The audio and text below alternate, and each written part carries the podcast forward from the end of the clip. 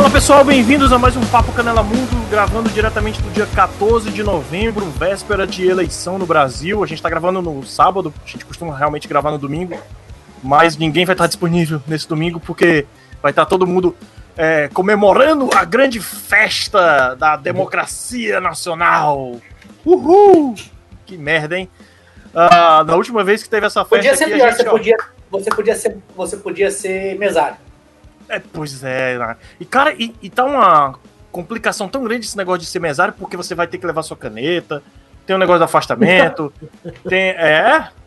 tá sabendo não? Tá, já bom que eu já tô te informando aí, pô. Você tem que levar sua própria caneta, senão você não vota. Cara, isso vai ser que nem vestibular, que vai ter um monte de cara vendendo caneta na porta dos colégios. Sim. Pode crer, não tinha pensado nisso. É verdade. Não, prova do Enem. E o que é que eu ia falar outra coisa, cara? Que tem mais alguma coisa que eles estão pegando no pé. Ih, caralho, esqueci. Bom, enfim. Seja feliz amanhã na eleição. Espero que vote certo. Importante que lá no Macapá não vai ter eleição, né? Ó, o Edu saiu, tá fazendo barulho da porra aí.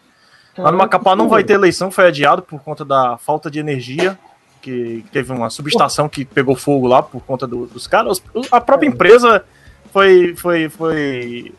negligenciou lá a empresa, e eu vi a notícia essa semana que quem vai pagar a conta do Macapá, da empresa privada, é o Brasil todo. Se fudeu aí, vai vir embutido na própria energia. Vai ser distribuído na conta de luz de todo mundo.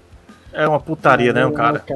É a iniciativa privada que divide o prejuízo com o povo, né? Então. Mas aí, não é culpa só da iniciativa privada, culpa também do governo. Não, o cara fala, porque o governo podia falar assim, vocês que se fuderam aí, se vira pra pagar a conta. O governo fala assim, mas vem cá, amigão, tá beleza. O que é mais R$50 a conta de cada contribuinte brasileiro? Se fode aí, brasileiro, é foda, exatamente. Cara. Isso aí E é um absurdo. É, cara, é a fiscalização. Por que que não fez uma fiscalização antes da merda? Mas tinha. Não dá merda, não dá merda tipo, do nada. Hoje eu vi a reportagem que tinha fiscalização, eles já estavam sabendo disso, ó.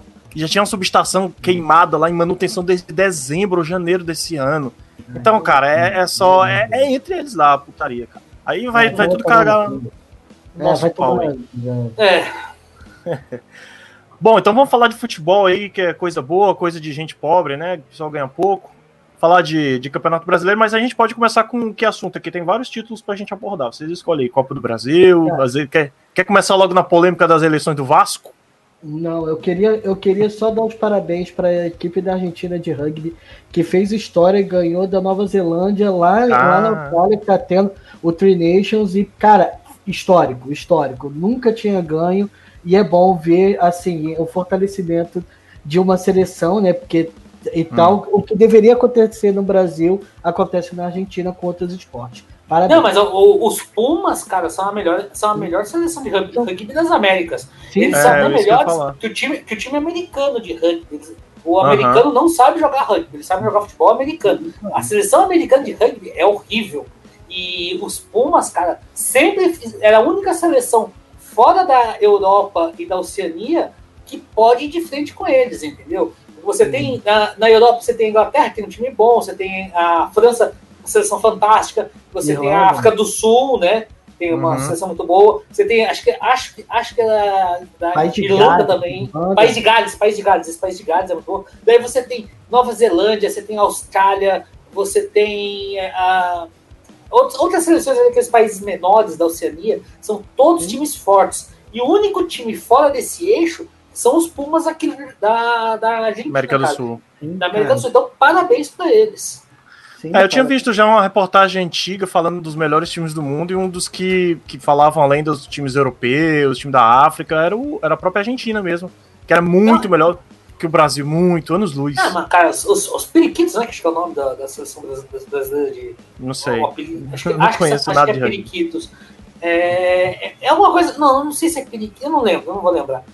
Mas eles são muito fracos, eles são os caras esforçados, porque é um esporte que ninguém apoia, que ninguém dá incentivo, ninguém dá nada, os caras têm que comer grama, literalmente, para conseguir representar o Brasil. Então, assim, eu dou meus parabéns para eles, eles não têm culpa disso, eles fazem o que eles podem, mas aqui na América do Sul, a gente é o maior freguês da Argentina. Toda vez que a gente joga com os caras, levamos só piaba. É basicamente amador, né? O esporte ainda. Cara, tirando o futebol, tem algum esporte profissional aqui no Brasil? Então, vôlei, né? Vôlei, basquete, não? Não, eu tô falando profissional, assim, com investimento sério, com tudo mais. Ah, é... Não sei. Acho que não. Acho que só nas Olimpíadas eles dão gás, né? Então, cara. Então, desculpa, assim... Tirando o futebol, não tem nenhum outro esporte profissional. Pra mim, não tem nenhum outro esporte profissional no Brasil.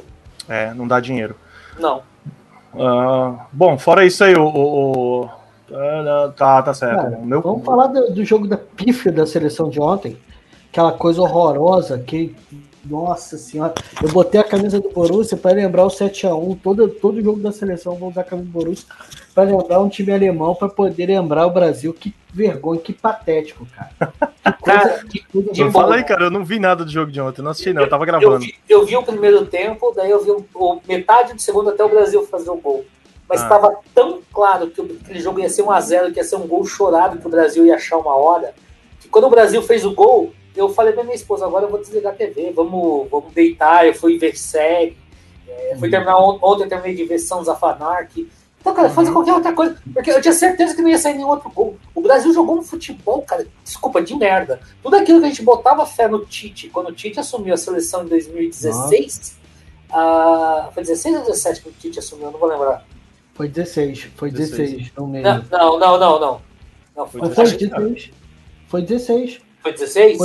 Foi no meio da situação toda lá do Dunga e tal. Tava no meio que o Dunga tava na situação do Brasil não se classificar para a Copa e do Tite. É que eu tô pensando que eu pensei pelo Corinthians, porque tinha sido campeão brasileiro Corinthians em 2015, ele foi eliminado da Libertadores, tava indo bem no brasileiro, daí foi contratado pela seleção, tá certo? Foi 16. Então, tudo aquilo que a gente tinha de esperança no Tite em 2016, que ele faria uma seleção melhor, que daria, faria uma seleção que jogasse bola, como ele até conseguiu fazer um pedaço lá entre 16 e 17, tá indo pra água abaixo, porque a seleção brasileira não tá jogando bosta nenhuma. Então, cara, assim, desculpa, eu tive um pouco... como todo brasileiro, a gente teve uma certa hora que ele tava torcendo pelo Brasil, ele tava empolgado com os jogos da seleção, mas voltou a ser como era na época do Dunga, como foi na época Parreira, Felipão, tudo mais. Sabe, não tenho mais paciência pra ver jogando da seleção. Inclusive, segundo a Wikipedia, eu pesquisei agora rápido, Tite entrou em 15 de novembro de 2016, ou seja, amanhã faz 4 anos, né? Amanhã, estreou contra o Peru e ganhou por 2-0 lá em Lima. Cara, de boa, se fosse pra jogar essa merda que estão jogando, ele não continua no Corinthians, cara, ele ia ser muito mais feliz. Eu ia ser muito mais feliz. O Lucas já tava pedindo ele no Corinthians. Saiu a notícia diz que ele tá a perigo na seleção, né? Saiu hoje, inclusive. Quem não estaria a perigo na seleção? Quem hoje entraria na seleção e faria um bom papel? Eu não vejo ninguém. Não vejo nacional, Brasil, pelo menos, não, né? Não vejo. Não tem como. Cara, não tem como, entendeu? O Tite. Aí a gente pra pensar. Se o Tite é o nosso melhor técnico brasileiro, a gente tá muito fodido. Cara, mas tudo bem, eu entendo o ponto de vocês, eu concordo. A seleção tá na fase de transição, também de jogadores, né? O técnico também não botou os caras no lugar, talvez não evoluiu tanto como evoluiu naquela época do Corinthians. Mas a gente esperava uma coisa, quando a gente vê o nome Venezuela, a gente espera uma goleada. Típico do que a gente pensava nos anos 90. E a Venezuela não é mais aquela fraqueza. Tanto é que mostra o Otero no Corinthians, o Soteldo no Santos. São jogadores de qualidade. Você não acha que a gente meio que duvidou um pouco da Venezuela, não? Não. O que acontece é o seguinte, você, independente do adversário, você, quando um cara vai jogar um jogo da seleção, você espera ver um jogo bom, você espera ver toque de bola, você espera ver criatividade. Afinal, ele está convocando os melhores jogadores brasileiros e 90% deles não jogam no Brasil mais. É. Eu sei, é 90%... Melhores. Entendeu? Então, eu quando eu vejo o jogo da seleção, eu não esperava ver o Barcelona, que joga com passe, toques rápidos, passes curtos, certeiros, o time indo pra frente. Eu não esperava ver aquele Flamengo do Jorge Jesus, que fazia uma marcação em cima para pegar a bola do meio de campo, já ir pro ataque. Ou eu não esperava ver até o próprio, vamos voltar, já que é o Tite, o técnico, o Corinthians de 2015, que tinha uma série de bola com os volantes, na época da Ralf e Elias, tinha uma série de bola rápida, tinha 2 meios de criação fantásticos, que estavam com o Jadson e o Renato Augusto, entendeu? E com ataque, que era o Wagner Love e o aquele garoto que eu esqueci o nome, que jogou até no Barcelona. Neymar. Não, falando do Corinthians. Então, Neymar. Corinthians 2015. Maxson. Não, era o... Ih, caralho, agora me pegou. Bom, era um moleque que veio da base. E daí ele foi vendido, jogou até no Barcelona um ano. E ele é bom, ele era bom, né? Ele é bom pra caramba. Então, você esperava ver um time assim, de toque de bola rápido, sair com uma marcação bem fechada no meio e criatividade no meio de campo. Só que ele tem os melhores e não consegue fazer isso. Os volantes são 2 brucutus que não sabem dar um passe de 5 metros. Os caras que deveriam fazer a armação no jogo ontem, que era o Everton Ribeiro, que, sabe, o cara não consegue, ele consegue se posicionar marcado, ele procura, parece que ele estava procurando sempre o melhor marcador para quando ele receber a bola, ele não conseguir passar a bola pro Richarlison ou pro Firmino. Quer dizer, porra, cara, um jogo horrível. Eu vou falar a verdade, Everton Ribeiro é um bom jogador pro futebol brasileiro. Se ele, cara, ele jogando num patamar maior, ele não é nada, zero. Ele é um bom jogador pro futebol brasileiro, que é nivelado por baixo. Você chegar e falar que esse cara é o de armação, você tá de sacanagem. O armador da seleção brasileira é um jogador bom pro futebol brasileiro, cara, desiste. Mas ele não jogou fora de posição ontem. Era o Malcolm, que era o outro atacante do Corinthians. Ah, o Malcolm, que ele foi pro Bordeaux depois, né? Foi pro Bordeaux, depois foi pro Barcelona e agora, se me engano, ele tá na Rússia. Mas lembro, é um bom jogador, ele é um excelente jogador. Ele é bom, rápido, habilidoso. Então, é isso que eu tô falando. Aquele Corinthians de 2015, você tinha 2 volantes bons, um sabia jogar pra caramba, que era o Elias, você tinha o Ralf, que era uma marcação, ninguém passava dele, o Elias pegava a bola, saía, só ia distribuir, você tinha o Renato Augusto e o Jadson jogando pra cacete, recebendo a bola e dando toque, um sem olhar pro outro, e o Malcolm e o Wagner Love lá na frente, cara. O Malcolm pela lateral, o Wagner pelo meio, e o Corinthians jogava, sabe, o time ia, e eu imaginei que eu ia ver isso na seleção. A gente viu um pouco em 2016, um pouco em 2017, porque na Copa do Mundo a gente já não viu. E depois, cara, nada. Nem na Copa América que a gente ganhou, eu não consegui ver um time decente. E mas o Everton Ribeiro, vocês estavam falando do Everton Ribeiro aí, ele não jogou fora de posição não, cara? Ah, cara... Porque ele joga no Flamengo ali como ponta direita, praticamente. Na seleção ele jogou como distribuidor, tu tá dizendo aí, né? Cara, na boa, o cara tá jogando... ele jogou fora de posição. O cara tá jogando contra a Venezuela, na seleção brasileira, amigo. Caraca, tu engole a bola, mano. Na boa. Independente que você tenha grandes jogadores lá, como o Otero, como o Soteldo e tudo mais, era pro Brasil, cara. Não precisava ganhar de 10-0, mas pelo menos apresentar um bom jogo. Né? Era pra jogar bem. Ganhar confortável. Exato. É deprimente, cara. É deprimente. É o que eu falei, eu não vi o segundo tempo do jogo, depois o gol eu não vi mais e acho que fez melhor. Cara, esse ano, não sei se também tem a ver com a putaria da pandemia, mas... tá tendo jogos das eliminatórias e mal tá sendo falado. Por exemplo, teve rodada desde quinta-feira, cara, da América do Sul. Eu não faço ideia de onde eu jogado. Não tá passando em nenhum canal, cara. Hoje não tá passando mais em nenhum canal. Não, o problema é que eu não vi nem notícia disso. Então, é porque como não tem notícia, porque ninguém tá transmitindo, não tem notícia. Caralho, velho. Paraguai, você pode ver, cara, Paraguai e a Argentina fizeram o jogo e ninguém falou do jogo.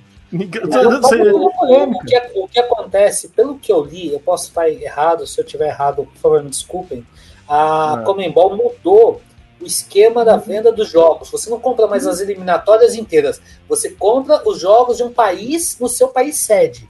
Então, por exemplo... Com a federação do país. Então, por exemplo, a Globo comprou todos os jogos do Brasil no Brasil.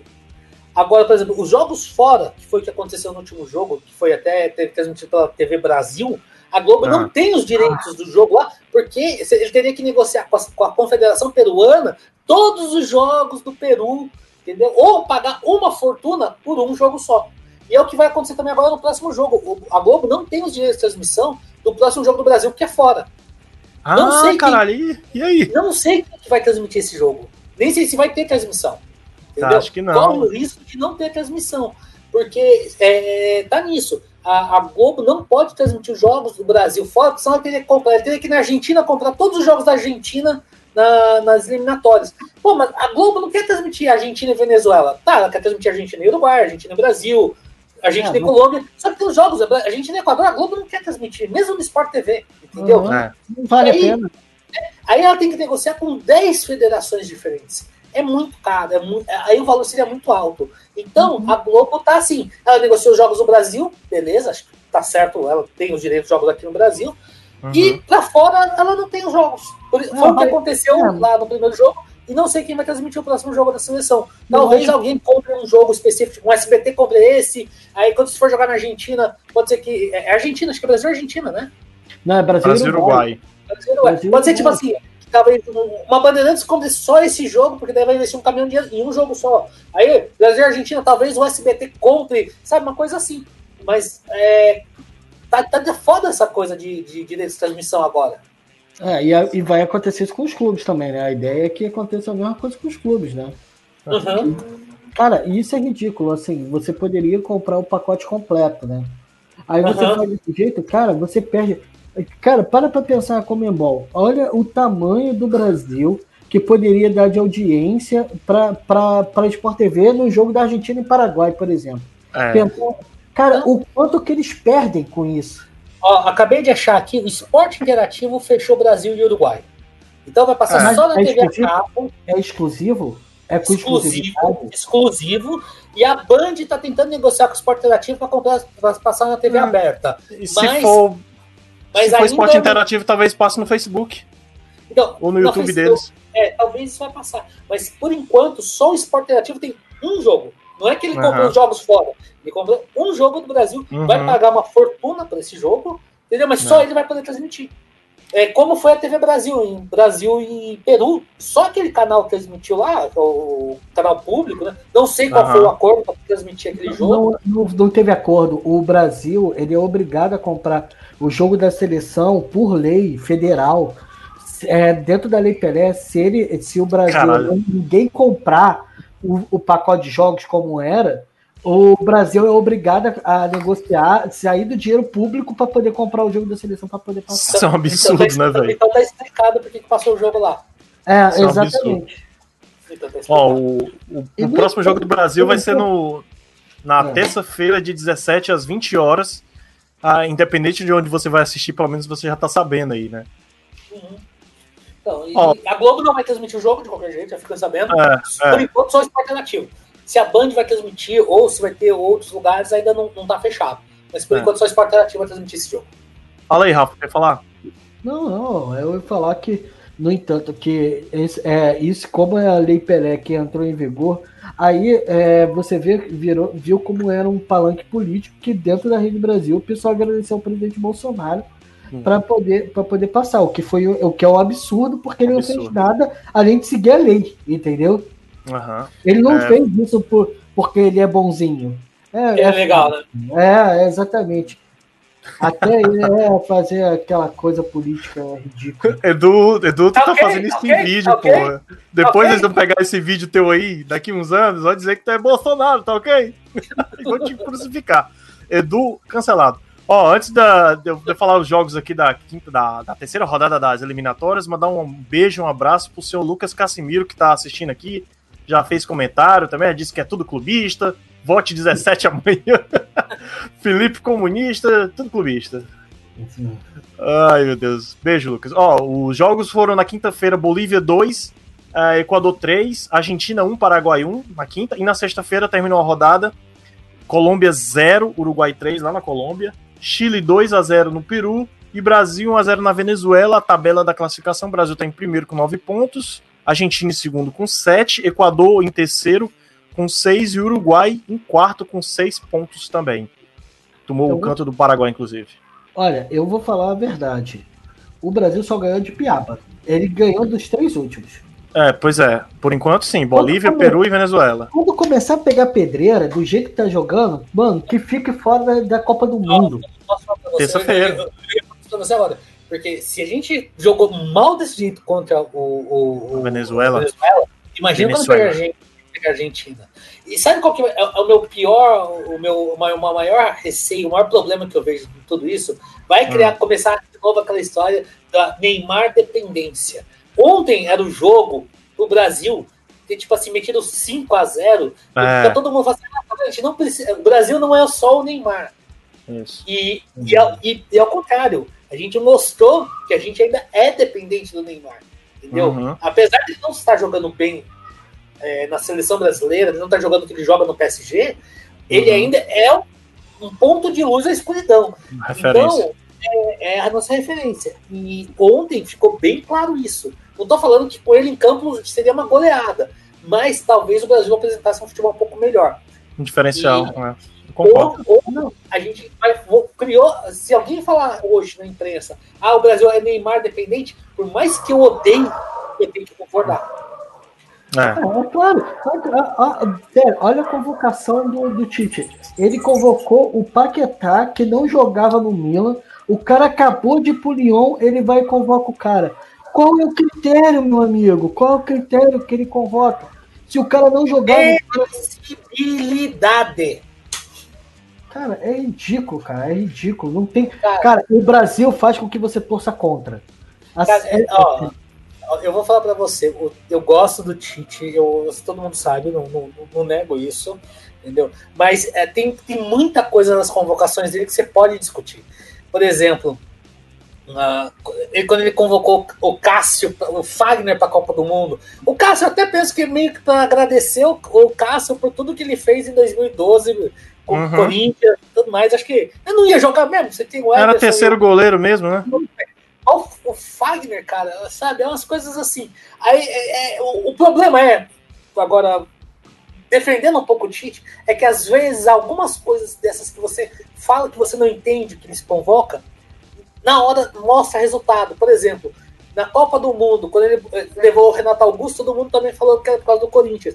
O Renato Augusto, naquele jogo, no último jogo contra a Bélgica, ele quase foi o cara que salvou a gente. Na Copa América, quando ele convocou o William no lugar do Neymar, todo mundo reclamou, o William jogou uma puta Copa América. Jogou pra caralho. Tem algumas coisas que talvez a gente não entenda o que o Tite está vendo, mas, assim, eu fico um pouco receoso. Eu concordo, eu não vejo por que convocar o Paquetá, que o Paquetá não está jogando nada, literalmente falou nada em lugar nenhum. Ele nunca jogou, na boa. Ele é jogador do Flamengo, cara. Ele é jogador do Flamengo no marketing. Não, ele fez 3 jogos bons, o cara é o melhor jogador. Mas ele dança quando faz gol, cara. Talvez aquela comemoraçãozinha ali, né? Não. Tá faltando alguém pra dança. Ele levou o Rodrigo Caio, porque o Rodrigo Caio foi um cara honesto contra o Corinthians. No São Paulo e Corinthians. Menino bom, cara. Menino bom. Sinto falta dele. O zagueiro de condomínio. Cuidado do zagueiro bom. Puta zagueiro. Não, o Rodrigo Caio, ele merece, que ele é um bom zagueiro. Ele é um bom. Eu gosto, né? Não, mas peraí, eu tô falando... A primeira convocação dele foi por causa daquele... Foi por causa daquele lance com o jogo. Mas ele é um bom zagueiro, sim. Não parece que é mérito, entendeu? Isso que é ridículo. Assim, o cara é um bom zagueiro, eu vou convocar ele por isso. Mas aí, olha o que o cara fala. Por que você convocou? Porque o cara fez isso. Cara, o Rafinha do Flamengo lá, há muito tempo era pra ter sido convocado, na minha opinião, cara, na lateral direito. Eu acho até que o Rafinha... O Rafinha deveria ter ido para a Copa do Mundo no lugar do Fagner. Se era para ser o reserva, eu achava que o Rafinha tinha muito mais bola. Naquela época, tô falando hoje. Naquela época. Não, 2018. Em 2018, eu achava que o Rafinha seria muito melhor lateral reserva, mas acho que ele estava machucado, não estava? Acho que ele estava machucado. Não, teve uma história que... Eu não vou lembrar. Não, teve uma época aí que ele foi convocado para a seleção pelo Tite uma vez e depois não foi mais convocado e ele ficou magoado porque a seleção alemã queria ele na lateral lá e ele recusou a Alemanha porque pensou que ia conseguir no Brasil aqui e o Brasil cagou e andou para ele. Mas só que isso é uma coisa ruim do Tite. Ele ficava naquela coisa porque ele treinou o Corinthians, ele confiava nos jogadores e ele só convocava o jogador do Corinthians. O Fagner é um erro. Ele já tinha um convívio, tinha confiança. O Fagner, cara, ele é, assim, ele tem raça, maluco, ele é muito ruim, assim, para seleção brasileira, se você parar para pensar, ele é muito ruim. Você é um bom jogador de time, mas não é para seleção. Exatamente, beleza. Cara, não tem como você pensar na sua lateral esquerda, na sua lateral direita, o Fagner. Não tem como. Se não, leva o meu Samuel Xavier aqui do Ceará, bicho, para dar uma chance aos caras. Joga bem, viu? Eu gosto do Samuel Xavier. Não, mas eu concordo com o Rafa. Assim, o Tite teve. É que tá. Toda a convocação dele tem uns nomes que realmente. A primeira coisa que todo mundo pensa é: convocou porque jogou com ele no Corinthians. O Cássio foi assim, o Fagner, o Gil, o. Uhum.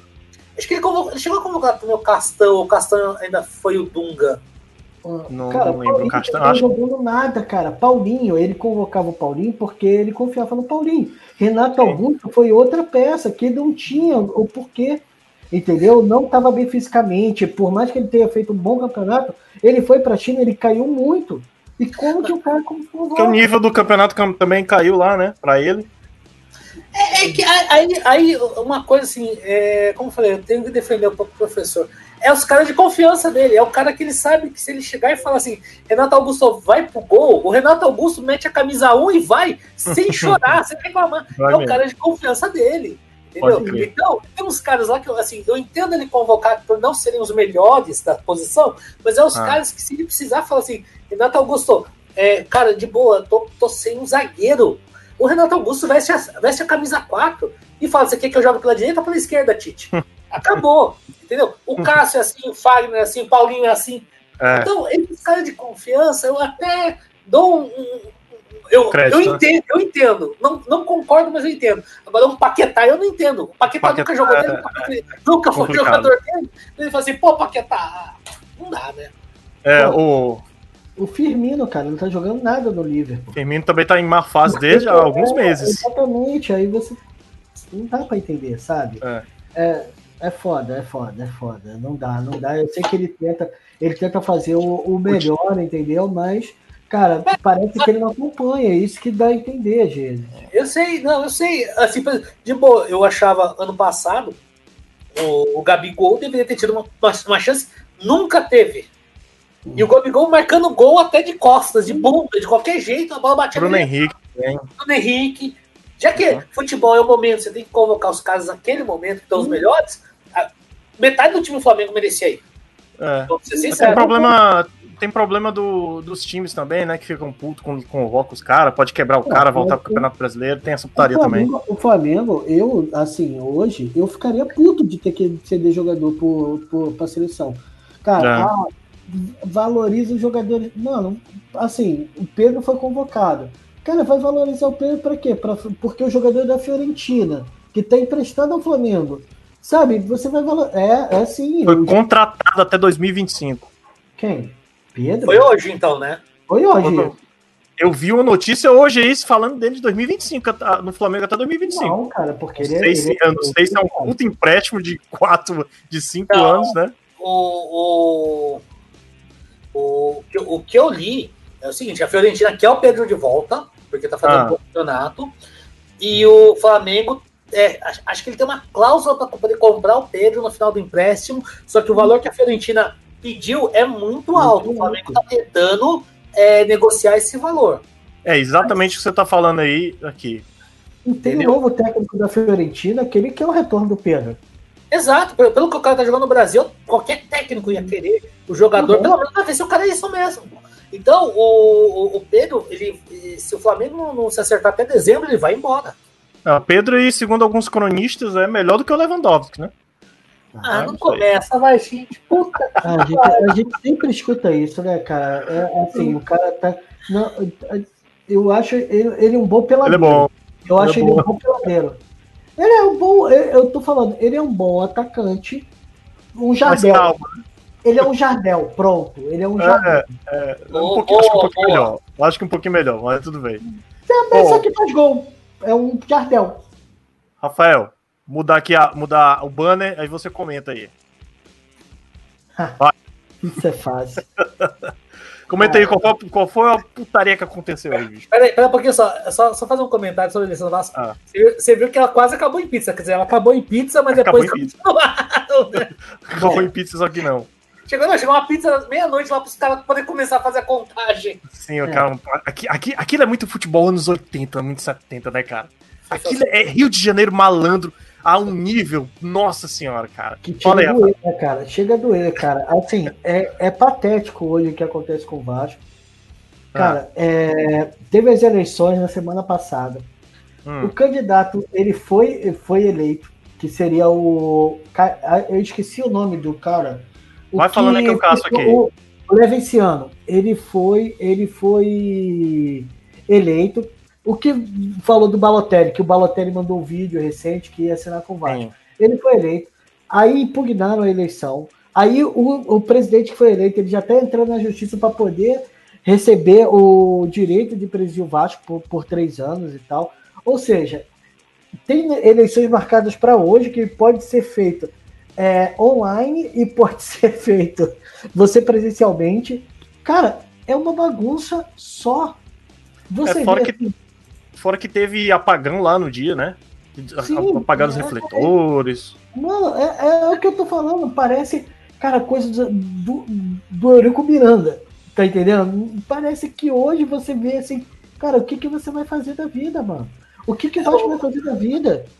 O que aconteceu no Vasco foi o seguinte, a eleição ia ser online, parece, porque tem por causa da pandemia. Aí, na quinta-feira, sexta-feira, um juiz falou, não, a eleição tem que ser presencial no domingo. Aí começou esse rebu, que entra liminar, sai liminar, tudo mais. Quando acabaram a votação, os caras não tinham onde guardar a urna, porque os funcionários do Vasco levaram as chaves dos armários embora, aí eles decidiram fazer a contagem. Resolveram fazer a contagem no foda-se, vou embora. No ginásio, aí apagaram a luz, fizeram a contagem com luz de celular. Cara, porra, sensacional. Caraca, velho, parece aqui do bairro. Mais roots do que isso, cara. E aí, teve o cara que foi lento. Aí, a história da pizza foi que meia-noite, antes de começar a contagem, alguém chegou com um monte de pizza para os mesários poderem comer alguma coisa. O cara passou o dia inteiro sentado lá.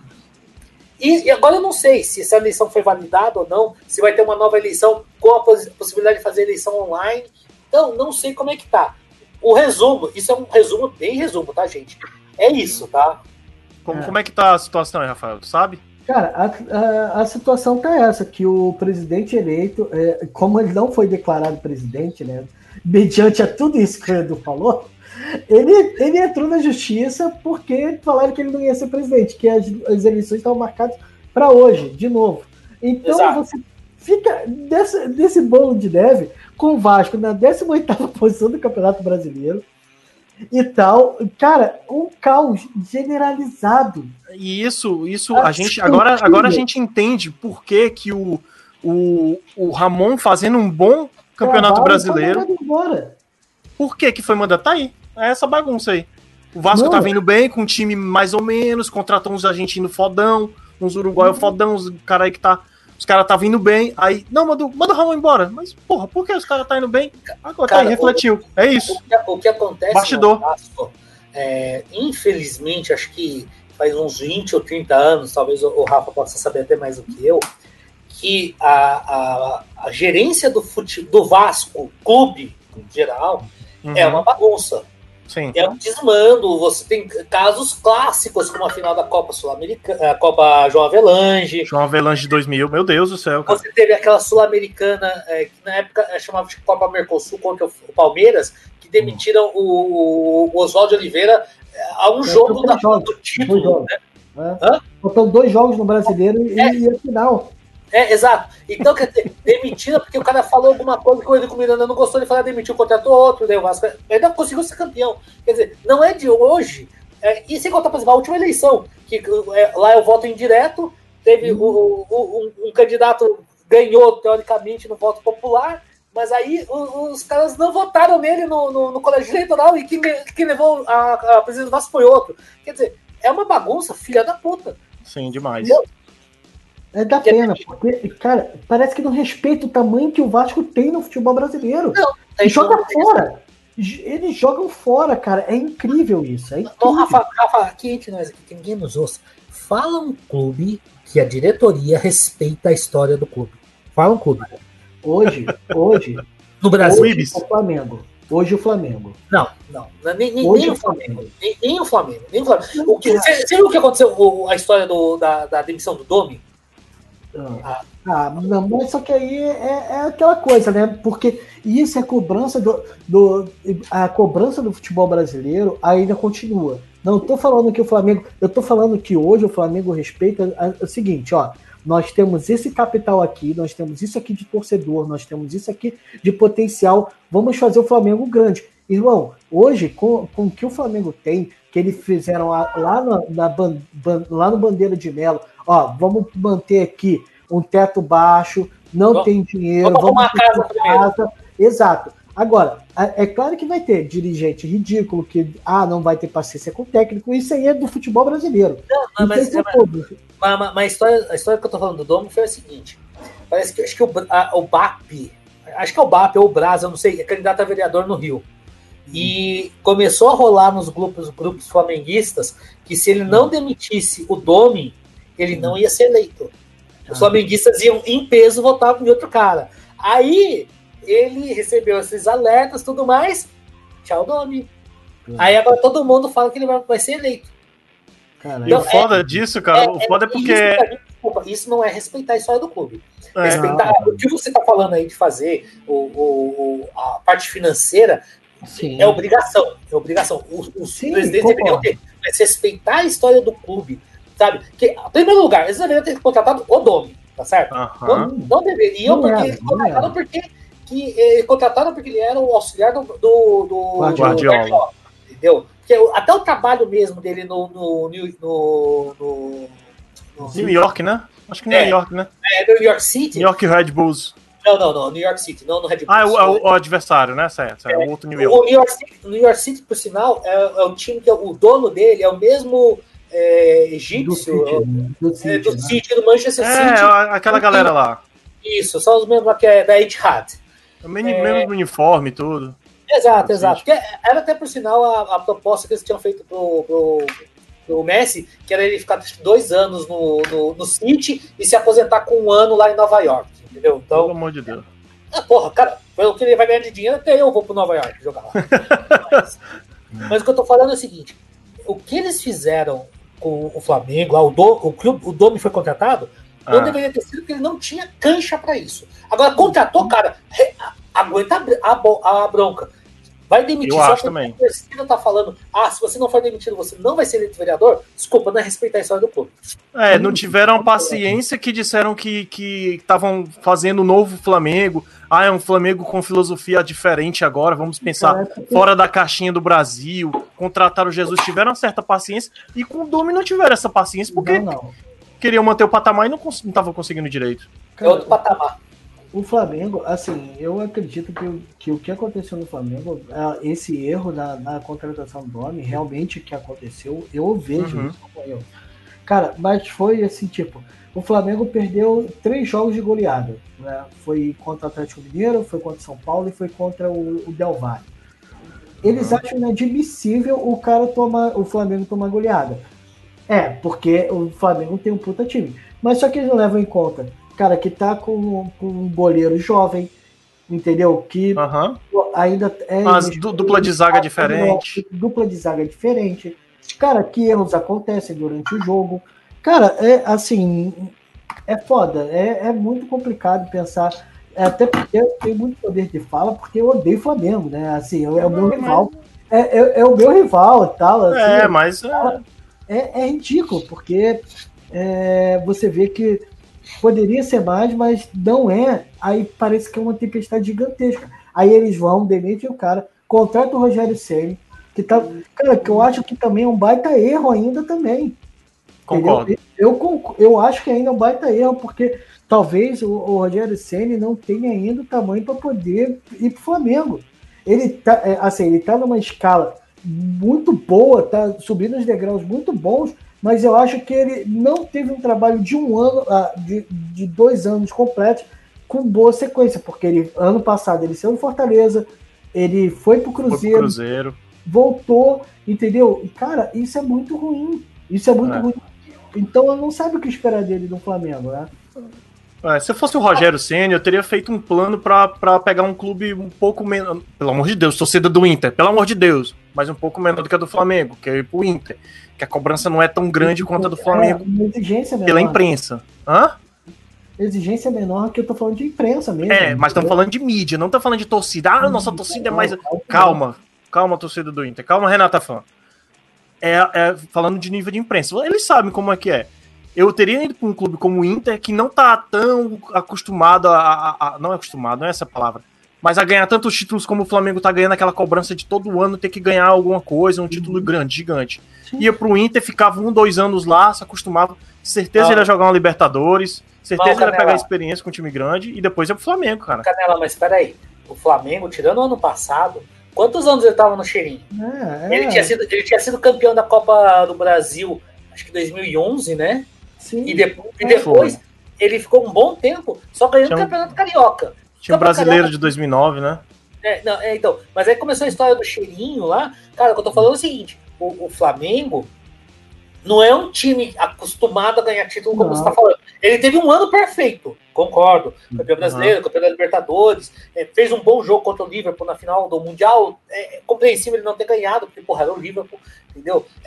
Chegou na final da Copa do Brasil. Então, mas não é um time, assim, de boa. Eu me expressei mal, entendi. Eu me expressei mal. Se fosse, você quer saber um time mais acostumado a ganhar título do que o Flamengo, não é pro Corinthians. O Corinthians, tirando o ano passado, nos outros anos, todo ano, porra, ele foi campeão do Brasileiro, ele ganhava Paulista, ele ganhou 2 brasileiros em 2 anos, assim, que, principalmente em 2017, que é um ano que ninguém imaginava que ele ia ganhar porra nenhuma, ganhou 2015, ganhou 2011, quer dizer, na década, ele ganhou 3 brasileiros, ganhou uma Libertadores, uma Mundial, ganhou Recopa. Então, quer dizer, eu entendo que, eu acho que o Rogério Ceni, a escolha dele pro Flamengo é o time que tá passando para ele agora.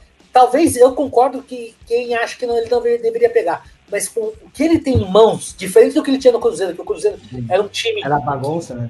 Era uma bagunça, vindo de cima para baixo, tá certo? Porque a diretoria era uma amazona, a presidência era uma amazona, e o vestiário era uma merda também. O Flamengo, pelo menos...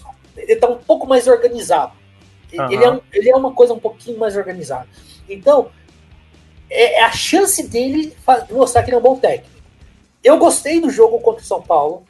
Sim, jogou pra caralho. Não ganhou porque... Ele perdeu nos detalhes, porque o primeiro tempo era pro São Paulo ter saído perdendo de 3-0, no mínimo. No mínimo. Aquele gol do Gabriel Barbosa, ninguém me tira da cabeça daquela porra. Ele não tava impedido, sabe? Aquele impedimento de vaca... mas aquilo é muito difícil, cara. Eu também concordo com você, E eu acho que ele tem chance. Se ele ficar no São Paulo agora na Copa do Brasil, pra mim vai ser normal do técnico que pegou o time. O primeiro treino dele foi na segunda, na terça, na quarta ele jogou contra o São Paulo. Então se ele for eliminado, beleza, mas eu acho que ele vai conseguir ter tempo pra poder chegar no Brasileiro e chegar no Libertadores. Mas eu acho que não é um placar tão irreversível, não, se o Flamengo jogar como jogou na primeira vez. Não, eu sei, mas eu também acho que não é irreversível, só que eu tô falando o seguinte, se ele não conseguir ser classificado, passar pelo São Paulo, até por essa falta de treino dele, pra mim vai ser super normal. Eu não vou falar assim, puta, já fudeu o Rogério Ceni, é o pior técnico do Brasil. Não. Porque até pela falta de treino. Mas aí eu acho que na Copa do Brasil, na Libertadores e no Brasileiro, ele vai conseguir ajeitar esse time pra chegar a ser campeão. Mas eu acho que ele deveria ter ficado no Fortaleza, cara, terminar pelo menos um ano. Eu acho que não, acho que já deu o que ele podia ganhar na Fortaleza, ele ganhou. Ele foi campeão da Série B, ele foi campeão da Copa do Nordeste, foi campeão cearense. Mas ele, cara, eu acho que o Fortaleza, o jeito que ele tá jogando com o time que ele tava, tinha chance mínimas, mas tinha de beliscar ali a Libertadores. Assim, eu não sei, eu tô falando agora, o futebol que o Fortaleza tá jogando. Mas eu acho que o jeito que ele tá jogando. É foda que também tem elenco, né, cara? Não, eu tô falando o seguinte, o Rogério Ceni, daí ele vai ser aquele técnico que vai ficar só beliscando a Libertadores, cara. Ele precisa dar o passo, cara, e arriscar. Agora ele pegou um time que ele não vai beliscar Libertadores, ele tem que ganhar Libertadores. Então eu acho que ele fez bem. É arriscado, é foda, é uma decisão. Pelo que ele tinha no Fortaleza, É, mas eu entendo, sabe, cara? Porra, porque quando é que ele... Qual vai ser a próxima oportunidade de dirigir um time com um puta elenco desse? O Barcelona não tá procurando mais técnico. Nem o Real Madrid, nem o Arsenal, nem o Liverpool, sabe? Nem o Bayern. Então tem que pegar o Flamengo. Pode crer. Fala aí, Rafael, tem que falar, cara. Assim, uma coisa que eu achei no jogo do Flamengo e São Paulo, que foi um baita jogo, foi um jogo bem legal. Cara, o São Paulo, cara, me dá agonia de ver ele saindo com os pés ali na zaga. A ideia é boa, mas só que é muito mal executado. Tipo, os jogadores do Flamengo saíam da cara do gol adoidado, cara. Tipo, cara, tipo, de onde que você tira assim, tipo, meu irmão, cara, eu não vou largar a mão, eu vou sair jogando bonitinho e tal, jogar com a mão no pé. Meu irmão, na boa, você vai tomar gol, cara. Na boa, o time do Flamengo é rápido, cara. Você vai tomar gol, cara. Gol é tirar a bola. Eu fiquei ali que não cabia uma agulha. E o pior foi que o Flamengo tomou o gol com a saída errada do goleiro, cara. Cara, foi muito assim, o moleque foi bem patético, né, a situação. Foi. E tal, o Zico chamou a atenção dele bem, de uma forma bem grosseira, né. Mas você sabe que isso foi pra homenagear o Rogério Ceni, né? Porque o Rogério Ceni também era louco de tomar uns gols assim, né? Aí ele falou, professor, isso é pra você, hein, professor? Fiz igualzinho, hein? Aí, ó, baita homenagem. Pode crer. Coitado do Hugo, cara, um bom goleiro. É uma só jovem, né? Muito bom, entendeu? Ele tem muito a crescer. Ainda mais, cara, a situação, pô, do goleiro sair no meio também, ele não tava... Ele já tinha feito uma defesa boa antes. Eu acho que é bem complicado você ver, assim, o goleiro errar dessa forma, ele tão novo e tal, deve ser uma coisa, um baque. Mas acho que o Flamengo tem condições de virar. Cara, e vou falar, se eles jogarem com o ataque alto lá, com as linhas altas, cara, contra a defesa de São Paulo, a defesa de São Paulo vai entregar, cara. O Volpe fez milagre, que eles vão entregar. A defesa de São Paulo é a maior mãe do futebol brasileiro, cara. É. Se você apertar um pouco a defesa do São Paulo, ela confessa. Mas o Volpe fez uma defesa nesse jogo que me lembrou muito goleiro dos anos 80 e 90 pegando bola. Até antes também. Ele voa, pega no ar e cai, cara. Lindo, cara. Que lindo. O chute acho que do Arrascaeta, acho que se não me engano. Não, acho que foi de pé direito, né? Ele chutou até com o pé contrário. Ele da área, tocou um pouquinho assim pra direita e passe. Rebate assim. Cravou no chão. Porra, é muito bonito. Eu lembro que eu comecei a ver futebol vendo o São Paulo jogar, o Zete fazia muito isso. Pegava no ar e eu, caralho. O Zete pegar a bola mesmo e cravar, eles caem com ela cravada no chão, cara. Isso, é. E hoje em dia o goleiro manda pra fora, né? Manda pro lado. Os goleiros da década de 90, Zete, o Veloso, o Ronaldo, porra. No começo de carreira, outros goleiros, você tinha o Gato Fernandes no Palmeiras, e por aí vai. Entendeu? Porra, os goleiros eram assim, aquele que fala, o Carlos Germano, o Sérgio, muito bom. Veloso, cara. Ele tinha confiança no carro dele de pegar a bola, de ir pra pegar a bola, não pra espalmar, entendeu? Isso, né? Ele ia pra pegar a bola, e os caras, porra. Era muito bom. Eu lembrei, assim, imediatamente quando ele defendeu, nossa, que saudade, velho. Faz tempo que eu não vejo um goleiro fazendo isso, pô. No chute forte, inclusive. Os goleiros, então, não voltam a fazer outra coisa que eles faziam na década de 90, que o jogador recuava a bola, pico pra frente, caralho, não vem querer dominar essa bola, pega a bola, não, caralho. Momento saudosista do Papo Canela. Ó, vocês estão falando aí da Copa do Brasil, falou do jogo do Flamengo, né, e São Paulo, e o Lisca doido? O Lisca doido vai botar o Inter pra correr da Copa do Brasil? Pode ser, hein, cara. América, cara. Foi um bom jogo, foi um bom jogo do América. E tal, também na turbulência, porque essa semana foi bem turbulenta para vários clubes, né? Tanto o Flamengo quanto o Inter mudaram de técnico, o Cudê estava fazendo excelente trabalho e tal. Sim, teve diversas brigas. Aí o Internacional fez, cara, assim, puta que pariu. Cara, respeito a história do Abel no Inter, é maravilhoso. Mas, caralho, vocês viram... Cara, qual o trabalho que o Abel fez bom recentemente? Ultimamente, cara, né? Tá difícil.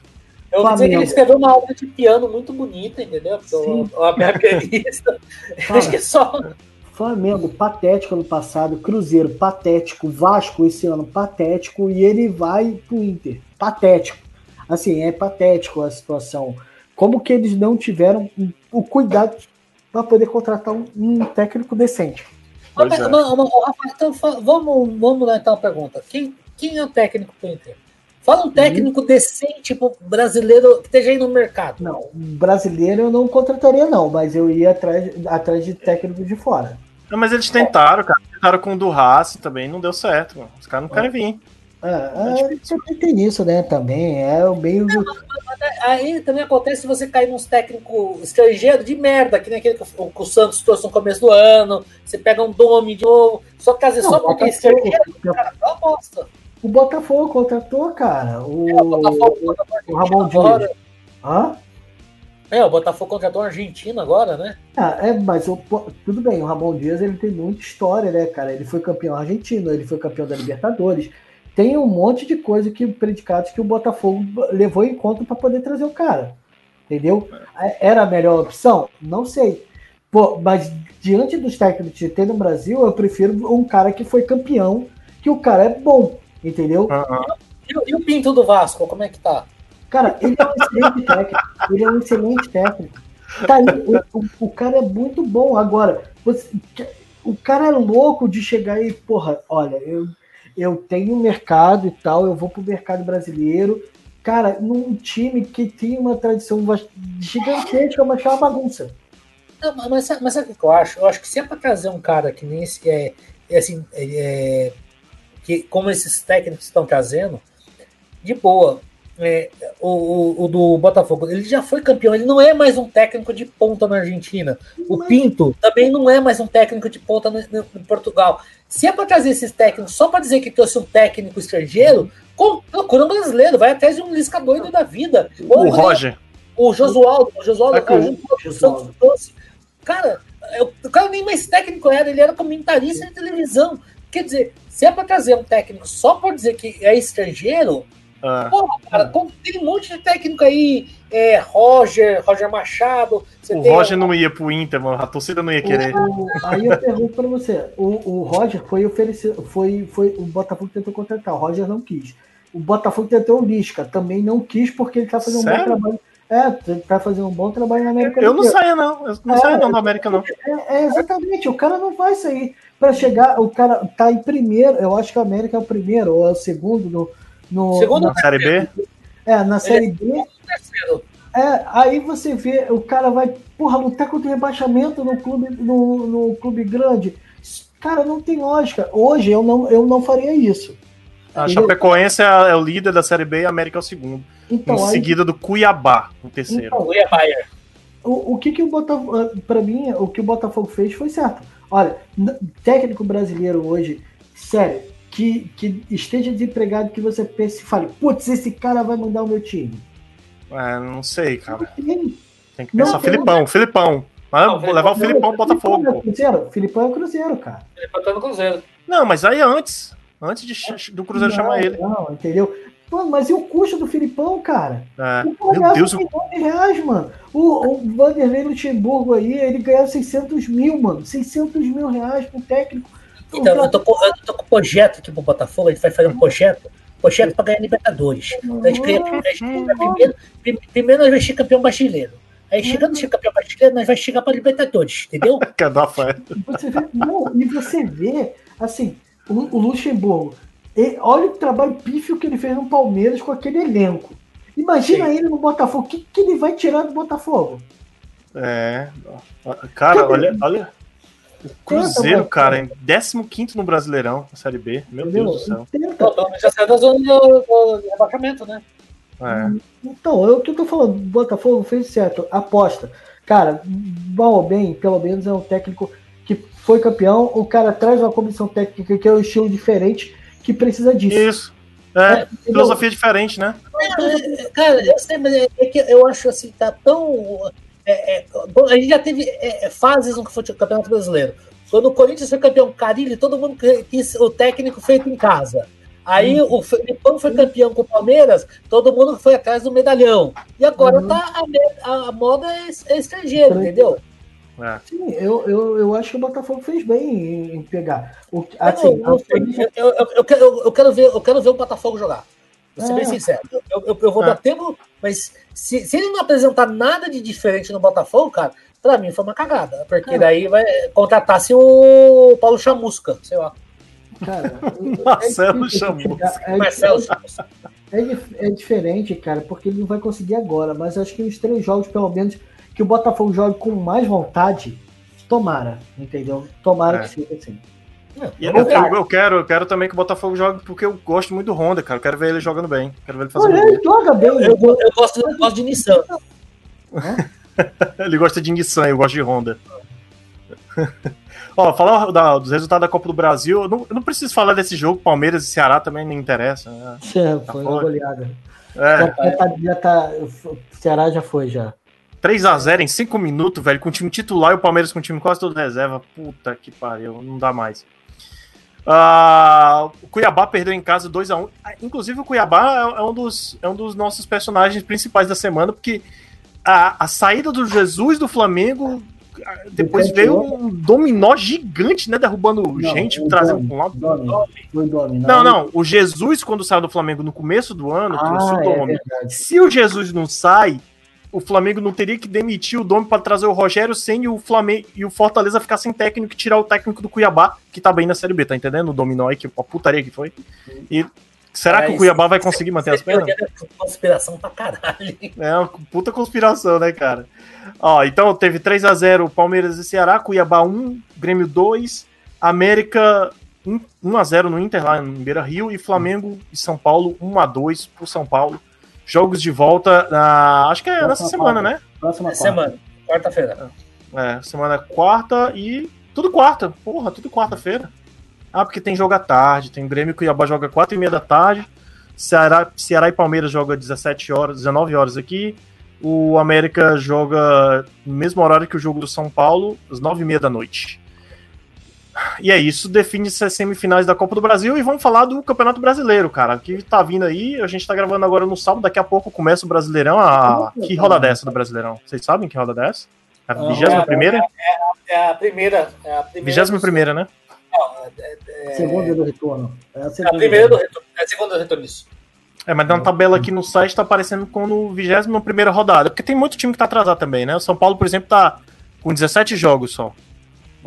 E tá já tá tendo jogo já, né, cara? Já tá tendo 3 jogos. Agora estão 0-0, mas tá tendo Santos Internacional, Esporte Vasco e Goiás e Atlético Paranaense. É, o Goiás começa às 5 horas da tarde, daqui a meia hora. Goiás, Atlético Paranaense, Corinthians e Atlético Mineiro hoje e tem... Caraca, tem muitos... É tudo hoje, cara. Todos os jogos não tem rodada amanhã. Verdade. Pode crer. Botafogo joga segunda-feira, por exemplo. Isso. Grêmio e Ceará, Fortaleza e São Paulo, Flamengo... Como é, Du? Não tem rodada segunda. Não tem. Ah, tem aqui na tabela, Botafogo e... E Bragantino. Só segunda. E Curitiba e Bahia também. Curitiba e Bahia também é segunda. Pois é. Eu pensei que ia ser tudo hoje, mas não, tem 2 jogos, sim, tá certo. São 8 jogos hoje. E aí, cara, que vocês apostam aí? Já que a gente não teve rodada aí, né? Vocês apostam em quê? Santos e Inter aí? Acho que o Santos consegue dar uma doidinha no Inter? Santos 3-0. Cara, o Santos não tem jogador. É verdade. É Covid, né? Tá sem o Soteldo também na seleção. Eles já goleiro, a gente acha que o 3º ou 4º goleiro em campo. Covid? Por causa do Covid? Sim. Caralho, velho. Tem que jogador. Não tem técnico, o técnico tá no hospital. Não tem goleiro, não tem meio campo, não tem nada no time, sabe? Então, eu acho que se o Santos segurar um 0-0, é muito. Se o Inter tiver um pouquinho de vontade, o Inter consegue ganhar de 1-0 fácil. Entendeu? Mas aí tem que ver. Porque tem time, né? Tem time, exatamente. Não sei se o Inter tá em campo time titular, até por causa da Copa do Brasil. Vai ter que reverter lá em Minas Gerais, então tem que poupar jogador. Mas é um 1-0, cara. Não é o jogo do Ceará que tem que fazer 3 de diferença. Mas eu tô falando o seguinte: O Inter, se o Inter tiver um pouquinho de vontade, o Inter ganha esse jogo. Mas é assim, também tem que ver se o Inter tá com o time titular também. Eu não vi a escalação do Inter, se tá todo mundo tá em campo. Então, aguardar. É, também vai ter o Sport e Vasco. O Sport, eu já falei aqui, cara, é um dos times que tá indo melhor no Nordeste, tá sendo pouco midiático, então tá sendo pouco falado, assim, pelo menos na mídia do Sul, Sudeste e tudo. Thiago Neves, Nordeste, bem pra caramba no Thiago Neves voltou a jogar, tá fazendo gol. Tá no Sport. É, o Sport em Recife. E a bagunça no Vasco. O Vasco bagunça. Aham. Do Pinto, Vasco do Pinto. O Goiás e Atlético Paranaense. Eu acho que o Atlético Paranaense dá pra levar, mas eu acho que vai ser um jogo muito ruim, cara. Esse é aquele jogo duro de assistir, viu? Meu Deus do céu. E era um time que eu admirava, o Atlético Paranaense, assistir os jogos dele. O Atlético Paranaense, ele consegue se destruir de tal maneira... se destruir assim, porque ele faz um time bom, não excelente, mas um time bom, consegue ganhar algumas coisas, vende todo mundo, entendeu?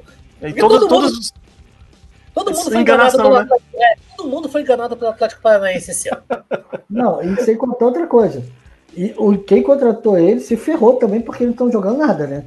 Pois é. Não, todo mundo foi enganado. O Thiago Nunes, o Pablo, o Camacho, o Rony, você pode escolher. É, Bergson, o Rony falou, é. Não, cara, tinha briga pelo Rony, sabe? O Palmeiras e Corinthians estavam tendo um clássico para ver quem ia contratar o Rony. Os camisa 9 da seleção brasileira. Vou falar um negócio aqui que vocês vão lembrar, cara. Em 96, eu não lembro qual foi bem um ano, vocês lembram que fizeram uma rifa, não sei, era um leilão para contratar o Marcelinho Carioca? Era um ligar, né? Era pelo telefone. Pelo telefone, cara, você fazia a votação. Era claro, óbvio que ia dar Corinthians, né? Mas teve... O que acontece foi o seguinte, acho que foi em 96 mesmo, a Federação Paulista resolveu pagar o salário de contratar um jogador para cada um dos times grandes de São Paulo. Olha! E resolveu ganhar em cima do Marcelinho fazendo esse negócio desses 0800 aí que você ligava e pagava, tipo, real para levar o Marcelinho. É. Lógico que ia dar o Marcelinho no Corinthians. Isso era... Pô, pela história e pela torcida, né, porra? Exatamente, entendeu? Mas se não me engano, se você procurar, você vai ver. Se não me engano, acho que o São Paulo ela contratou. Acho que foi o Miller que ela contratou e contratou um jogador para cada um dos times grandes. Eu acho que o Miller foi pro Palmeiras, eu acho. Tenho quase certeza. Sabe por que eu tenho quase certeza disso? Porque foi o ano que saiu o Super International Superstar Soccer. Lá aí tinha ele no Palmeiras, Cafu, Roberto Carlos, tudo. Por isso que eu lembro. Não lembro dele ainda, não. Lembro por causa do futebol do videogame. Caralho, a referência dele é o videogame. Locadora, cara. Vim locadora. Mas é porque o Miller, pra mim, era São Paulo, né? Então, depois disso, eu que se foda.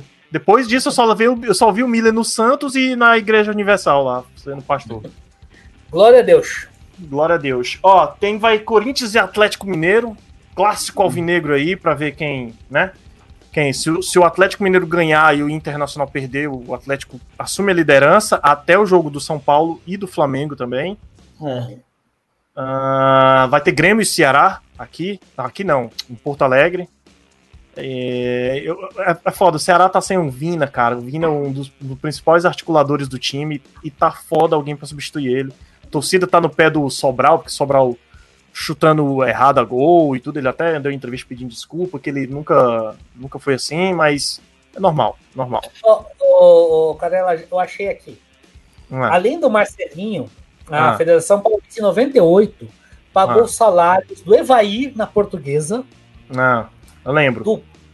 Do meio-campo polonês chamado Pierkaski, também na Portuguesa. Carlos Miguel no São Paulo. Puta. Valdeir na Inter de Limeira. Entre outros. Quer dizer, a ideia foi essa, a federação comprou jogadores para poder fortalecer o campeonato. Era uma boa ideia. Tudo mais. Entendeu? E tinha o Disque Marcelinho para poder levar o jogador para os clubes. E quem foi?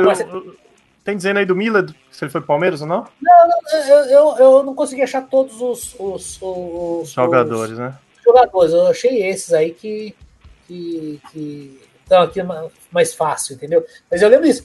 É, por exemplo, o Carlos Miguel saiu do Grêmio, eu acho, né? Eu lembro, foi do Grêmio. Foi pela negociação da Federação Paulista. Jogou nada no São Paulo. Mas tudo bem. O Miguel não jogava nada de... Não, jogou bem no Grêmio, pô. Jogou bem no Grêmio. Não, você jogar bem, cara, é uma coisa. Você jogar bem uma temporada ou duas é uma coisa. Você... Não, mas é a história do Paquetá no Flamengo. A história da minha vida.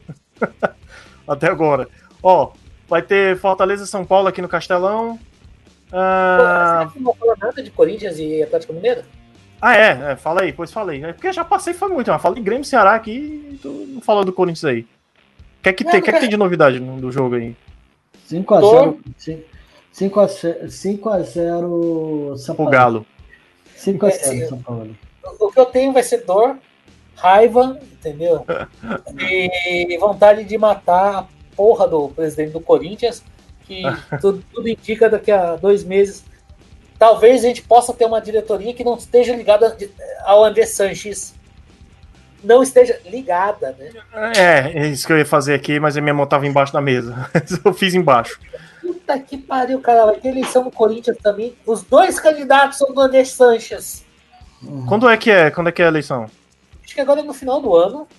Acho que em dezembro. A eleição no Corinthians iam ter 3 candidatos. Era o Augusto Melo, daí tem o Mário Gobi e o Duílio. O Mário Gobi, entre aspas, brigou com o André Sanches. Uhum. O Duílio é o atual diretor de futebol do Corinthians e o Augusto Melo seria realmente a oposição. Só que o Augusto Melo, eu vi uma entrevista dele, de boa, cara, assim, eu não daria 2 tartarugas para ele cuidar para mim, porque não dá. O cara tem umas ideias muito bizarras, daquelas, tipo assim, ele quer fazer uma roda gigante na marginal dentro do estacionamento do Corinthians, sabe? Pra divulgar a marca do Corinthians. Uhum. Entre outras coisas, cara. E aí, semana passada até o Augusto Melo desistiu da candidatura, ele vai apoiar o Duílio. Só que o Duílio foi o cara que foi eleito logo depois que o André Sanches foi eleito, saiu da presidência do Corinthians. Quer dizer, a gente vai. O Corinthians ainda vai continuar sendo um reduto eleitoral do André Sanches. Continua a panela.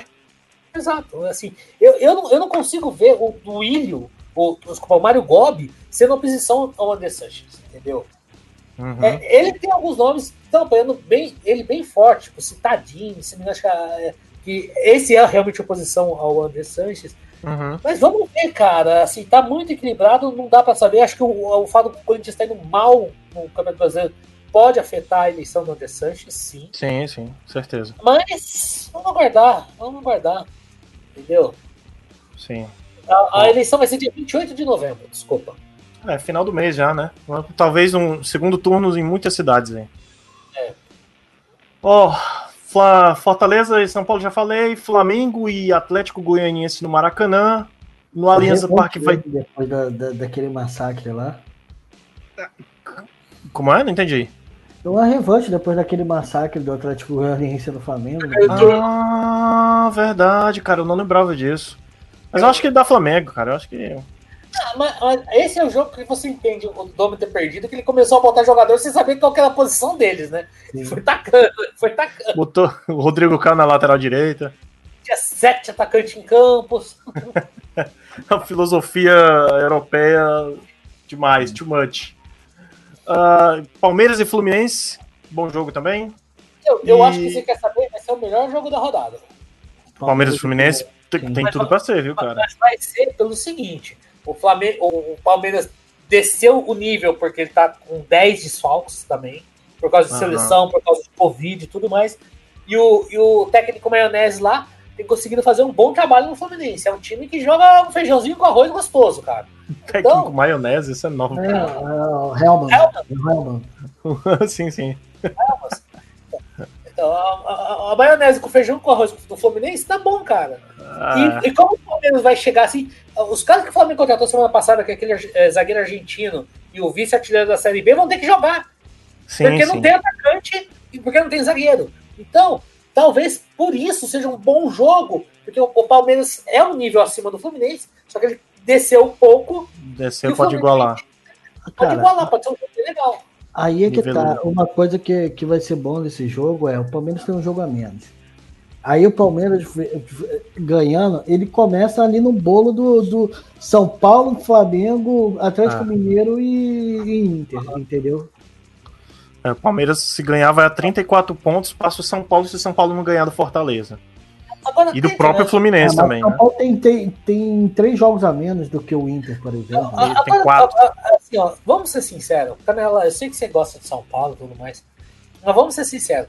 Pelo futebol que o São Paulo tá jogando, era pra ele estar em quarto lugar? Agora tu me pegou. Acho que não, mas é porque também o nível dos outros times tá muito baixo. Exato. Até os times que deveriam estar lá na frente, tipo, com 10 pontos na frente, não estão conseguindo decolar, que é o Flamengo e o Atlético Mineiro. Mas São Paulo, ele melhorou muito em relação ao ano passado. Cara, foi um mudança. Ano passado... Mas só, assim, pra ele, tipo, ele melhorou, ele saiu de uma crise respiratória e conseguiu respirar. Mas se os outros times estivessem no nível melhor, Palmeiras, como você falou aí, oxe, tava... São Paulo tivesse em 8º, 9º, tava bom demais com esse futebol, jogando, levando gol pra caralho. Porque o futebol de São Paulo, a gente viu, por exemplo, contra o Lanús, cara, não era pro São Paulo estar em 4º lugar. São Paulo tem momentos muito bons, isso eu concordo. Aquele jogo... E assim, ele tem uma sorte do caralho.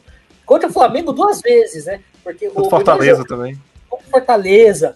Contra o Flamengo, o primeiro jogo do Brasileirão, que o Flamengo perdeu 2 pênaltis, cara. Porra, 2 pênaltis. Não, o Flamengo não perdeu 2 pênaltis. O Volpi pegou 2 pênaltis. Diferente. O cara voou, goleiraço. Pênalti bem batido é pênalti convertido. Não tem essa história, não. Entendeu? Mas aí que tá. Aí chega no outro jogo, o juiz anula jogo, o Volpi de novo joga pra caralho. Então, assim, é mais sorte do que competência. Mas olhando a tabela, o São Paulo não tinha que estar lá, cara, com 4º lugar, com 17 jogos, é isso que eu tô falando. Olhando a tabela depois de ver o jogo do São Paulo, você quer dizer, né? Exato. E vendo os jogos dos outros times também que, por exemplo, o Bragantino não era pra estar lá embaixo, pelo que fez no Paulista. Agora tá voltando a subir, mas... Mas, cara, desculpa, campeonato estadual pra mim não é parâmetro. Sim, não é parâmetro. Porra, mas um time pequeno contra 4 grandes, cara, ele se destacou, pra mim é um parâmetro. Quando é São Paulo, Palmeiras, Corinthians, Santos, quando o Bragantino se destaca, porra, pra mim é parâmetro. Eu acho. Não mas pra mim no campeonato, desculpa, campeonato paulista, pra mim não é parâmetro porque... é muito fraco, Você pode ter um time que pode se destacar um pouco, mas... Teoricamente, no conjunto, pegaria times melhores, mais organizados, de fora do eixo Rio São Paulo, ele não teria competência, tanto que é o que tá provando. Entendeu? Um brasileirão, Então, segunda-feira, Coritiba e Bahia e Botafogo e Bragantino, que a gente tá falando aí. E aí? Vai ganhar o Botafogo? É a estreia do técnico novo? Porque o Braga ele não estreia não, porque ele foi fazer cirurgia e tal, e só daqui a 10 dias. Caralho, velho. Claro, tudo acontece com o Botafogo. Pois é, rapaz. O técnico, ele foi apresentado em seguida. Meu ele Deus, foi fazer a cirurgia e tal. Caraca, velho. Então, peraí. Antes de comentar, deixa eu ter só um negócio aqui. Peraí, só um minuto. Deixa eu me redimir. Dia 22 de novembro, Botafogo e Fortaleza, estreia do técnico do Botafogo. Sim, exatamente. Que pariu, velho. Talvez ainda, né? Que talvez ele só seja contra o Atlético Mineiro. Vamos ver a recuperação, né? E tal. E o mais engraçado foi o seguinte. Cara, assim, a gente até entende a situação. Ele foi apresentado. Logo em seguida ele recebeu a notícia que ele ia precisar fazer a cirurgia. De que é a cirurgia? Eu não entendi. Eles não falaram. Não divulgou, né? Tá. Não divulgou. Mas é o seguinte, quem é o auxiliar dele é o filho dele. Aí o filho dele foi pra com ele fazer a cirurgia. Acompanhar ele na cirurgia. Então o Botafogo ficou com o segundo auxiliar dele. Caraca, velho. Pois é, rapaz. Tudo acontece com o Botafogo, né? Não tem como. Meu Deus do céu, cara. Ai, vocês têm mais alguma coisa aí para destacar no futebol? Eu tinha pensado em alguma coisa. Sim, eu tenho. O grupo da Euro foi definido. Verdade, é repescagem, né? Cara, tem um grupo lá que tá Alemanha, Portugal e França. Porra! Caralho, cara, esse grupo tá sensacional. Grupo da morte.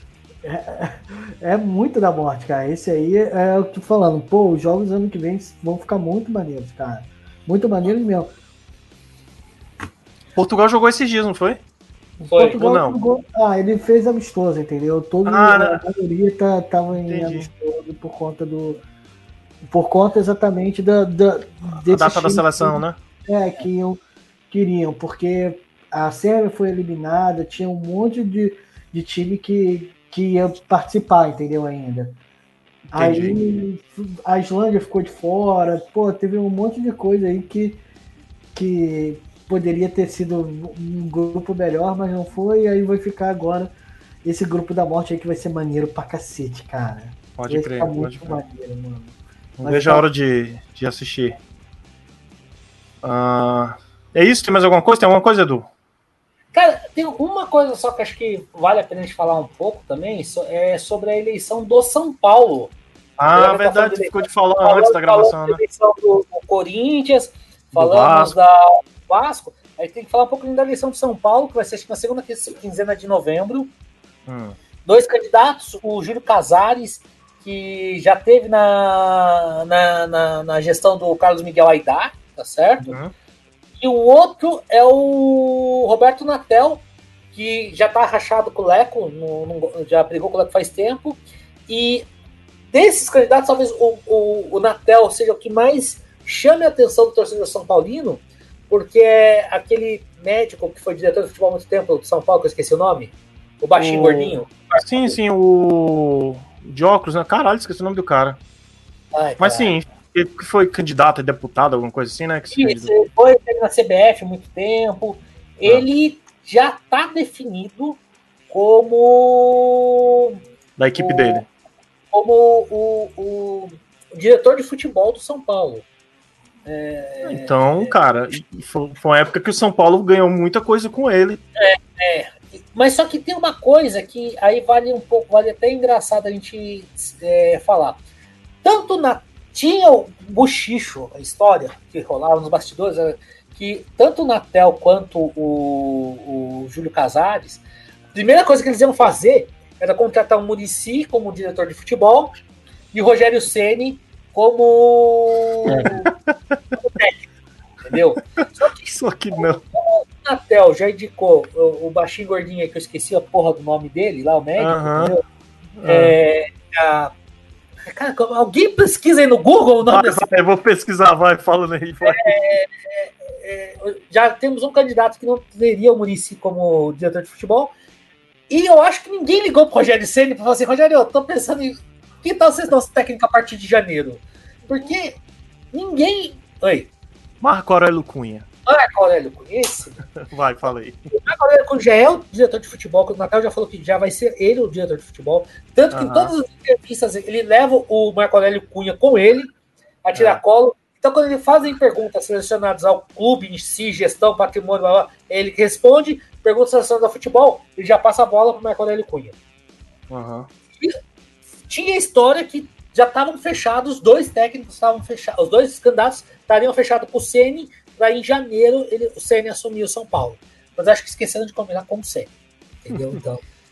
Cara, mas a gente sabe como é o futebol, né, cara? Daqui para janeiro são quantos meses? Um mês. A gente sabe como é, em 4 rodadas alguém é demitido. Pô, mas olha só, o São Paulo hoje tá lá em cima, correto?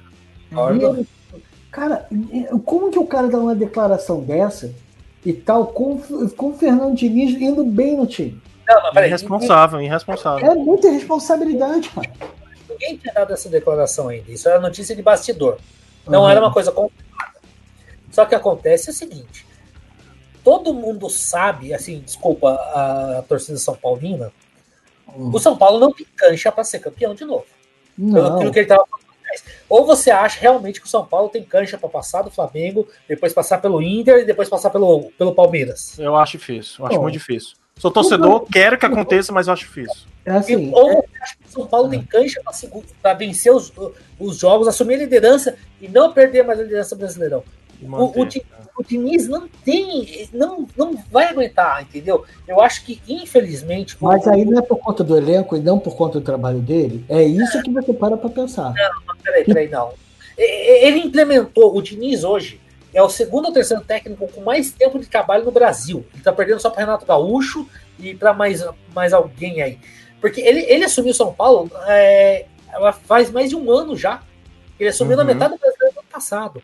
Ele conseguiu implementar o trabalho dele. Ele tem os jogadores que ele quer. Pô, ele pediu o Luciano, a diretoria de São Paulo, falou que trocou pelo Everton no Grêmio. Sim. Então ele tá trabalhando com a equipe que ele quer. Entendeu? Então, e o time joga do jeito que ele quer. Só que o time joga da maneira que não dá resultado, que é o que a gente estava falando agora há pouco. O time sai tocando a bola de trás, alguém que sabe fazer um pouquinho uma marcação-pressão em cima da saída de bola do São Paulo, vai roubar a bola, acabou. Tá faltando essa parte aí.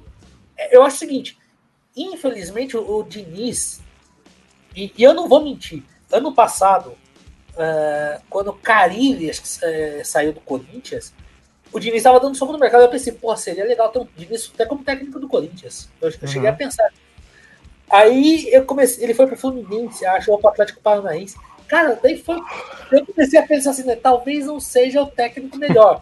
Ideal pro meu time, é uma merda. E aí ele foi pro São Paulo e ele não decola. O problema do Diniz é que ele vai ser sempre a eterna promessa. Ele vai ser aquele jogador. Como ele tá sendo como jogador, que ele foi como técnico, que ele foi como jogador. A eterna promessa. Todo mundo contratava o Diniz, porque era pro Diniz tem potencial pra ser camisa 10 da seleção brasileira. Nunca foi, cara. E ele jogou no Flamengo, jogou no Palmeiras, jogou no São Paulo, jogou no Corinthians, jogou no, acho que no Cruzeiro. A coleção de camisa com o nome dele nas costas é grande pra cacete. Eu não lembro dele como jogador. Rodou o Brasil. Não lembro, deve ser por isso, que ele não focava em um time, né? Não, cara, por quê? Porque ele tinha um puto empresário, porque ele conseguiu botar ele só clube grande. Não é. Tá certo, faz sentido. Tem mais alguma coisa aí? Não, futebol não, né? Não. Então é isso, a gente tá aqui gravando diretamente, fazendo a live pela Twitch. A gente vai acostumar, espero, que a gente todo domingo, ou domingo sim, domingo não, depende do meu chefe Lucas Cassimiro, autorizar a gente gravar semanalmente sobre as atualidades do futebol, Campeonato Brasileiro, troca de técnico. Aliás, dia 20 de novembro se encerram as inscrições de troca, né? Como é que chamamos esse período? Como é a porra do nome? Período de... Enfim, você só pode contratar até dia 20... Hã? Fecha a janela.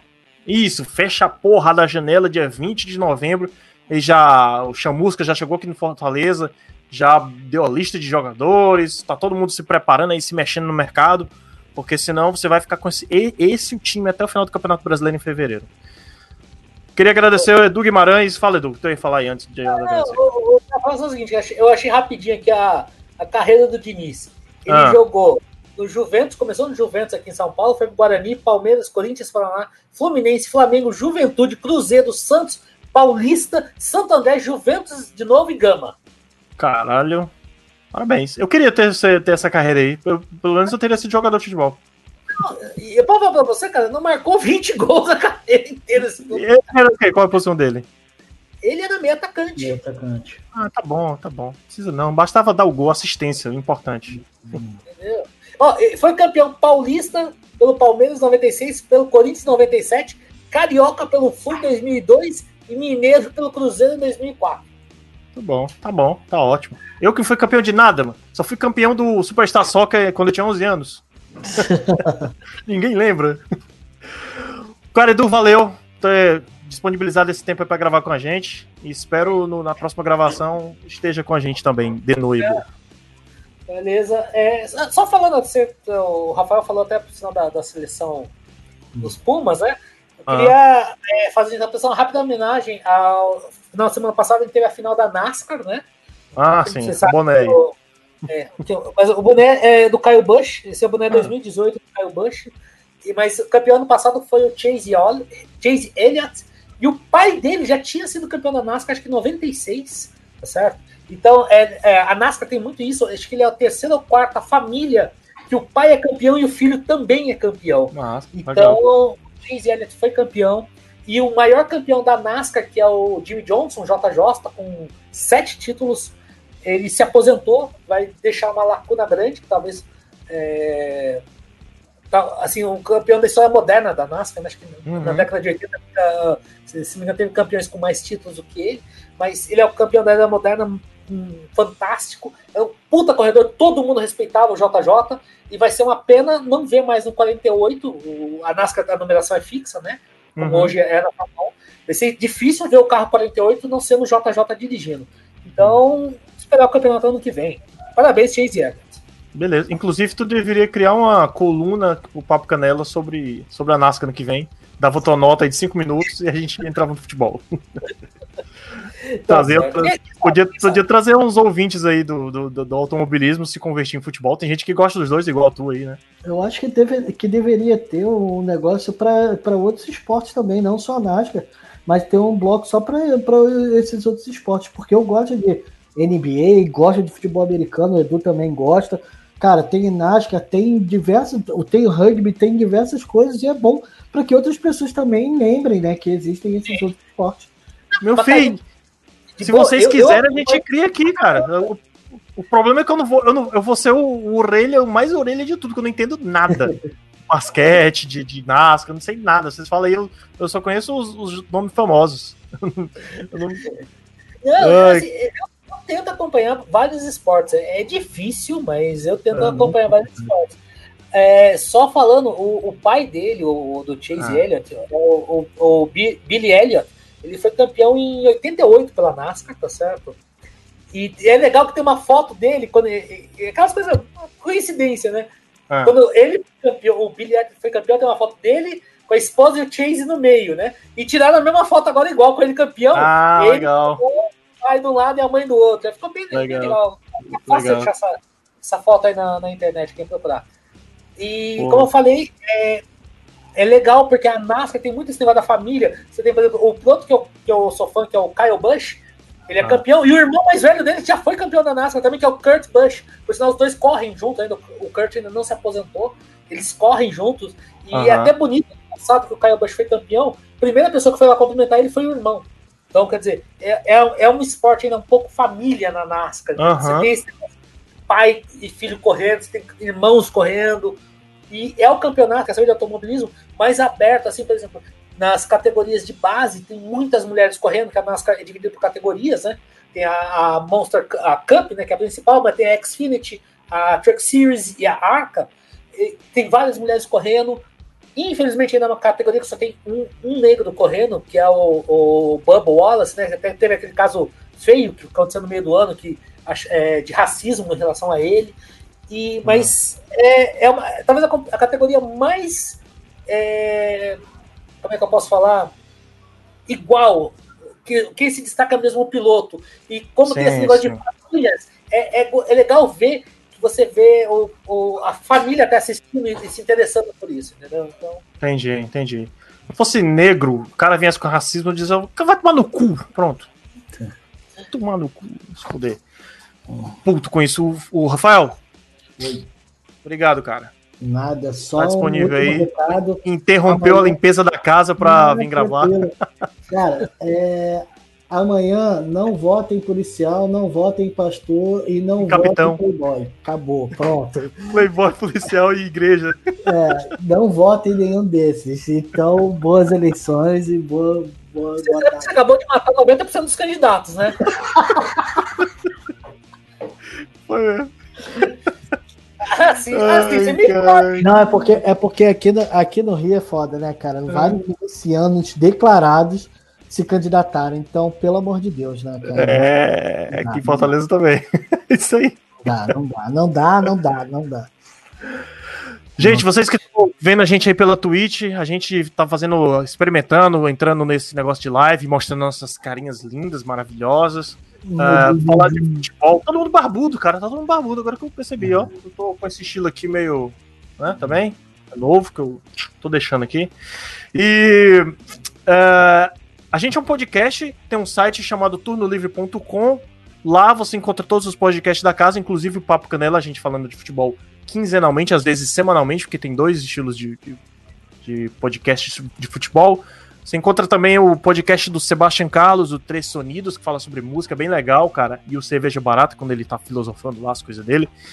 Quadrinhos e narrativas do Hamilton Cabunda, que fala sobre os quadrinhos alternativos, os seus criadores alternativos. O último, ele falou, o último, se você estiver ouvindo, 2020, né, em novembro, falou sobre um jogo de videogame lançado por uma galera que foi com suas próprias forças. E também tem o Mr. Play, cara, que é o dono dessa bagaça toda aqui, que criou, que cuida de tudo, que sabe tudo aqui, é o nosso garoto de ouro, novinho, Lucas Casimiro, um beijo, que inclusive foi nosso único espectador até o final da live. Beijo, Lucas. E é isso aí. Encontra a gente em todas as plataformas de podcast, no Google Podcast, no Spotify, no Deezer, no Castbox, em qualquer plataforma que você escute podcast, a gente tá lá.